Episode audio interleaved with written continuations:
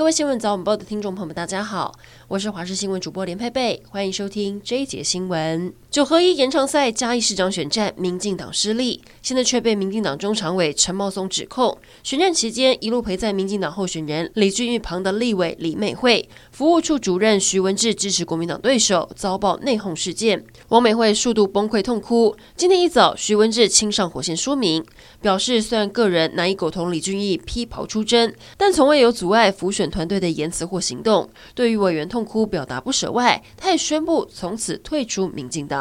现在各类型的诈骗猖獗，警方就常常接到银行通报，有民众宣称要投资，要汇出大笔资金。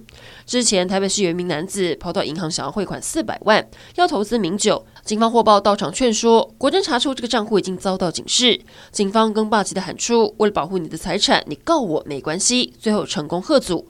不过一名世新大学的退休教授就没有这么幸运了。他在脸书看到了财经专家阮慕华的投资讯息，先投了五十万试水温，确实获利，接着又拿出了一百万，最后接到了一名陌生女子的来电，才惊觉自己受骗。鸿海集团创办人郭台铭几天前呼吁政府采购 BNT 次世代疫苗，昨晚还在脸书写下遗憾、禽兽等用词。不久后，BNT 代理商复星公司发声明表示，未来订单都可以改为次世代疫苗。对此，指挥中心说，曾经在十月初询问过，能不能将未到货的儿童剂疫苗改为四十代疫苗，都遭到拒绝。如今改口，指挥中心也表示欢迎。对此，薛瑞仁回应。国家政策不同于生意，不能说改就改。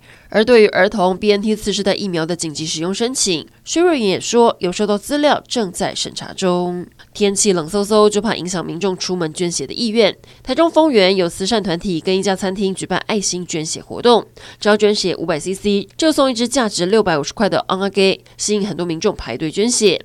台中捐血中心统计，目前血库各类型的血平均只剩下三点一天。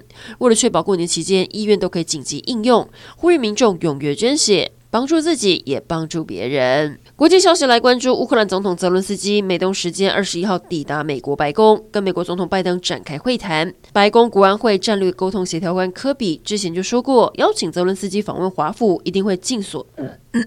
一定会尽一切所能保障所有安全需求。由于泽伦斯基这一趟访问风险非常高，美国跟乌克兰对出访路线保密到家。但是路透社直击，泽伦斯基现身在波兰东南边的火车站，再转乘汽车到机场。而他抵达华府近郊的基地时，布下的美国行政专机 C 四零 B 飞行路线也全被航班动态网站记录下来。